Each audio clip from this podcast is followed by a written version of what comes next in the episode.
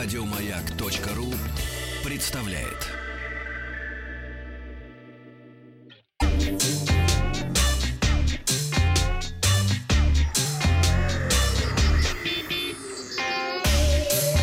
Страна транзистория.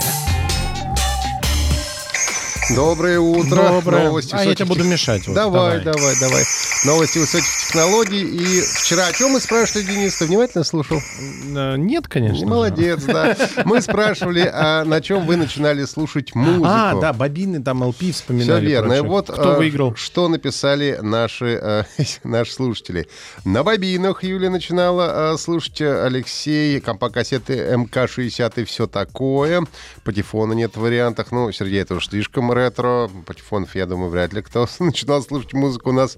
Винил, пишет Илья, проигрыватель радиотехника 102, до сих пор живой рабочий аппарат. Периодически включаю классный звук. А, пишет Дмитрий, кассеты и другое. У меня радиоприемник Мишутка был. По это поищу. Мишутка, рекорд 66. И вот Инесса пишет, с детства слушала виниловые пластинки на ламповой радиоле «Симфония 003». Ой. 003 — это, кстати, симфония высшего класса. У меня до сих пор, кстати, Эстония 001 живая, ей больше 20 лет. Ну и вот э, почти уже 30. Мишутка прелестен. Да, и голосование. А, На чем мы начинали слушать музыку? Другое, а, чуть меньше 2%, MP3 м, 3,5%, CD-плеер это 2%, 4% у нас с половиной ходили с вокманами, а, 13% как раз слушали на бобинах, винил предпочитали 26,5%, и подавляющее большинство, это у нас лидер голосования, это аудиокассеты, а, 48% наших слушателей. Сегодня в выпуске, это уже к новостям, очередь за новыми айфонами, новые экраны Panasonic, Яндекс вложил свое образование, ВКонтакте запустили лавину и во что играют россияне. После презентации новых айфонов российские пользователи сервисов объявлений традиционно начинают предла- предлагать места в очереди, Старые. в очереди за ними по цене до 500 тысяч рублей. Целая команда из трех человек готова стать очередь за три дня до официальных продаж за 200 тысяч рублей. В объявлении сказано, что у отряда разработан план, как попасть в первую десятку покупателей. Другой пользователь готов а, занять очередь за три дня до начала продаж за 150 тысяч рублей. М- Максимальная цена у перекупщиков зафиксирована в Москве. Новый iPhone предлагают за 200 тысяч. Автор объявления обязуется доставить iPhone а, 11 и 11 Pro в день начала продаж в России 20 сентября. Но я напомню, 20 сентября — это общие мировые начала продаж. Мы в первой волне в этом году. По данным Авито, 10 сентября, в день презентации новинок Apple, число поисковых запросов iPhone а, на английском, iPhone на русском на сайте достигло максимального значения. С начала года рост составил 35%. Пик интереса россиян к продукции Apple был достигнут именно 10 сентября. В этот день iPhone поднялся на три позиции, занял 13 место в рейтинге самых востребованных товаров у россиян. Я напомню, что продажи официальных айфонов начнутся с 20 сентября. Цена на 11 iPhone будет составлять от 60 тысяч рублей, iPhone Pro от 90 и iPhone Pro Max от э, 100 тысяч р- рублей. Ну и хочу напомнить, что очереди почему-то традиционно в Москве только в один салон, который находится на Тверской, а во всех остальных магазинах, где также продают айфоны, как правило, очередей. Ну, это круто. Надо не просто iPhone купить, а купить его вот в центре Москвы. Ну, есть фонд будет зашкаливать. Panasonic представил на IFA 2019 два необычных прототипа ТВ-экранов. А, Первый под названием Мегакон. Мега-контраст сокращение. Японцы вообще любят сокращать. Ориентирован на профессиональное видеопроизводство. Например, как мастер мони- мониторов в студии Голливуда, постпродакшн, где его, кстати, активно уже в Голливуде тестируют. Второй — это прозрачный OLED-экран, результат концептуальных разработок компании Panasonic и Vitra. OLED-экран вставлен в оправу из натуральных материалов, древесины, металла и стекла.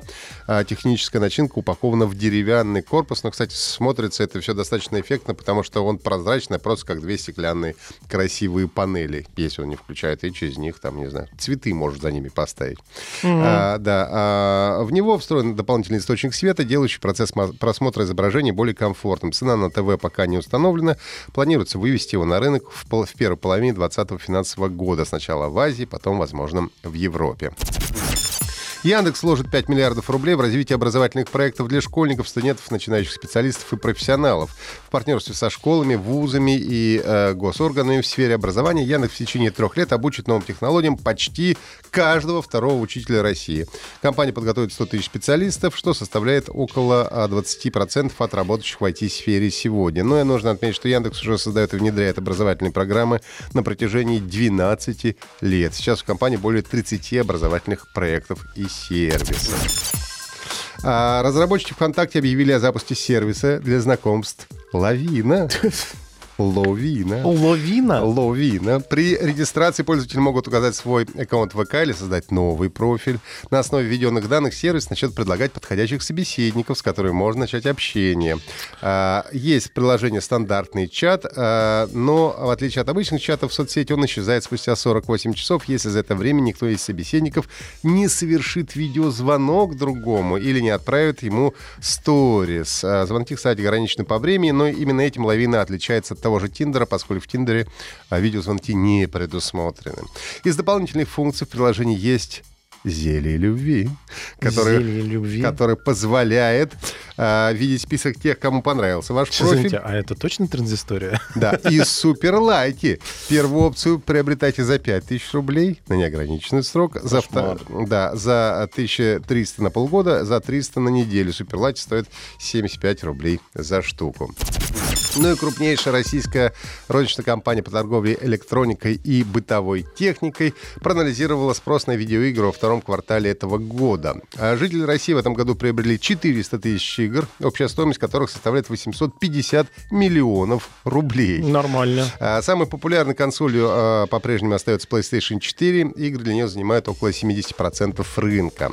Самой продаваемой игрой по итогам трех месяцев с учетом всех изданий стал новый Mortal Kombat 11, появившийся а, в апреле. У меня есть, кстати, выглядит шикарно, а все остальное, как в старом добром Mortal Kombat. то же самое, Все да? то же самое, да, только гра- графон завезли поинтереснее, да. Лидер первого квартала футбольный симулятор FIFA 19 опустился на четвертое место, а второй по популярности стала другая новинка, эксклюзив для PlayStation 4, это «Жизнь после» или э, Days Gone по-английски. В топ-5 также вошли Red Dead Redemption 2 и GTA 5. Это все жизнь новости. после это про зомбаков, что ли? Это, да, это про зомбаков. Хорошая, хорошая игрушка. Прямо с удовольствием в нее гонял. Это все новости на сегодня. Если есть вопросы, задавайте ВКонтакте. Подписывайтесь на подкаст Транзистории на сайте Маяка и в iTunes. Еще больше подкастов на радиомаяк.ру.